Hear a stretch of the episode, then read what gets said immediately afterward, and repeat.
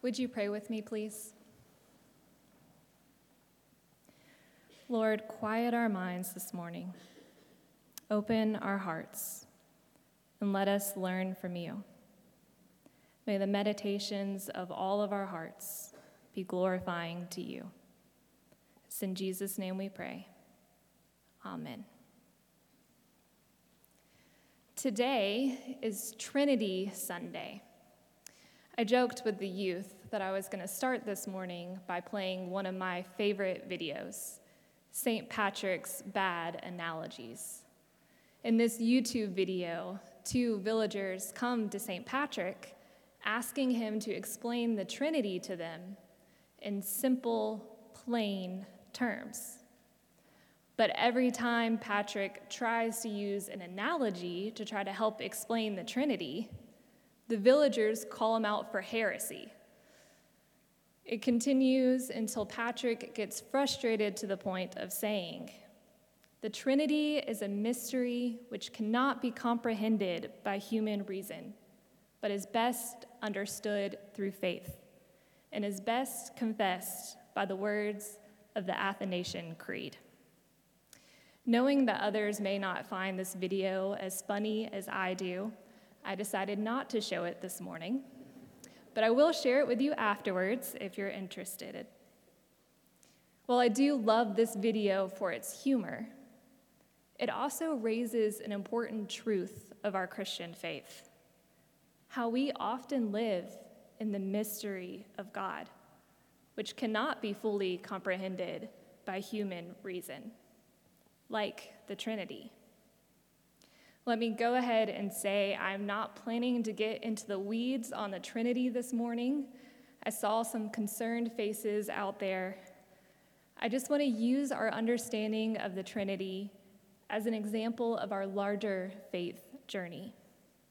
So let's start by looking back to our gospel lesson for this morning, that great commission that comes to us in Matthew. The 11 disciples went to Galilee to the mountain to which Jesus had directed them. And when they saw Jesus, they worshiped him. But some doubted. And Jesus came and said to them, All authority in heaven and on earth has been given to me. Go therefore and make disciples of all nations, baptizing them in the name of the Father and of the Son and of the Holy Spirit teaching them to obey everything that I have commanded you. And remember, I am with you always to the end of the age. There is so much in this short passage. The final words, instructions, and reassurance of Jesus to his beloved disciples. But I want to draw your attention to the beginning. When they saw Jesus, they worshiped him but some still doubted. Some of the 11 disciples who had now experienced the risen Jesus still had doubts. And yet, they worshiped. They lived in their community. They accepted the teachings and instructions of Jesus to go and make other disciples other disciples who may too have doubts and questions. But they went knowing that Jesus was with them, even in the midst of all of that. Doubt is not a bad thing, it's an honest thing. But as people of faith, we can't live there. We can't let ourselves be consumed by it. We can't allow these doubts to fester. Instead, we honestly bring them to God while we continue to seek God, continue to seek truth. We, just like the first disciples, can hold these doubts and questions and worship and be in our Christian community and listen to the teachings of Jesus and live into our call as disciples.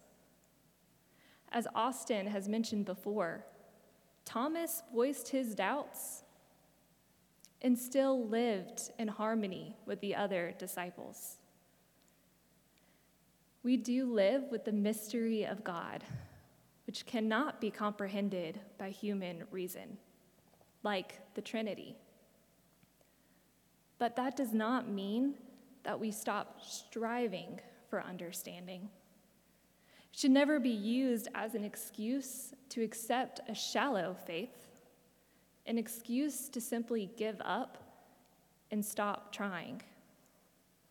This is what we see when we look to our epistle lesson from this morning in Hebrews.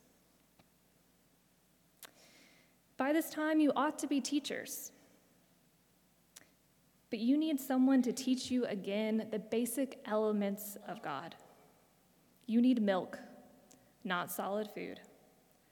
For everyone who lives on milk is still an infant, unskilled in the word of righteousness.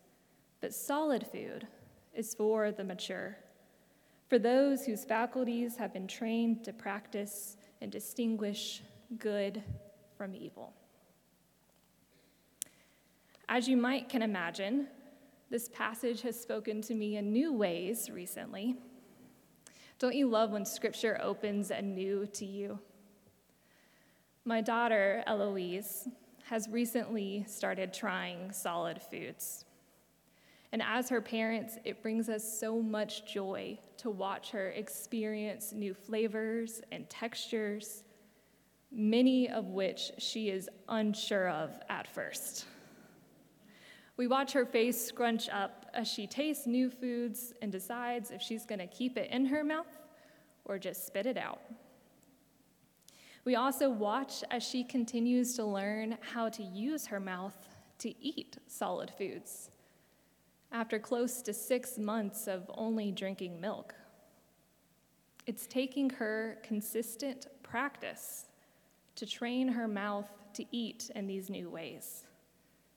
Soon enough, it'll become second nature for her.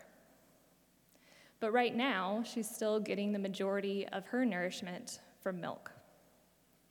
And as a nursing mom, two things are true at once. I am so grateful that she's able to get her nourishment and sustainment from milk. But I am also grateful that she's even now growing her skills to eat solid foods that as she continues to practice, she'll try new flavors and different textures. One day, she'll get to try pizza, and she'll discover her own favorite foods.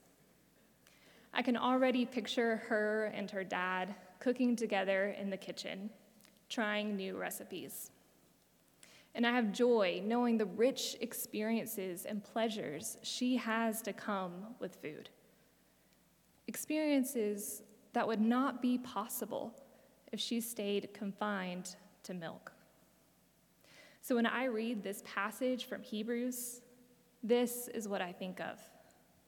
Milk is good and necessary in the beginning, but milk is not meant to sustain us forever. Instead, we must practice eating solid food, experiencing new and different flavors that we may be unsure of at first. But it's through this practice that we're able to distinguish good from evil, that we're able to grow deeper and stronger in our faith. It's in this practice that we get to experience a new depth of richness. We can address those doubts and questions as we continue to grow into our understanding of God. Thankfully, we serve a living triune God, a God who reveals God's self to us in many ways through worship, through our community, through the teachings of Jesus, through our actions, and through our lived experiences. As McLennan says, God can never be pinned down. The only way we can know God is through an ongoing relationship, through the revelation of God's presence to us over time. The totality of God is only known through the fullness of life, from birth to death and on to resurrection and eternity.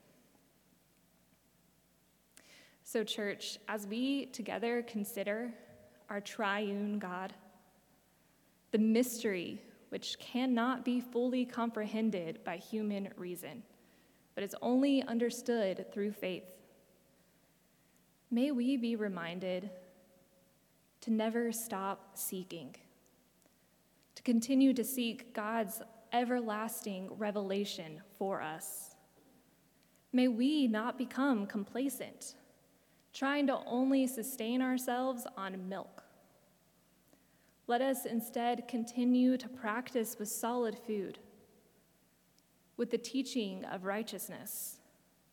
May we never stop distinguishing good from evil as we together live out this faith and this call of Jesus.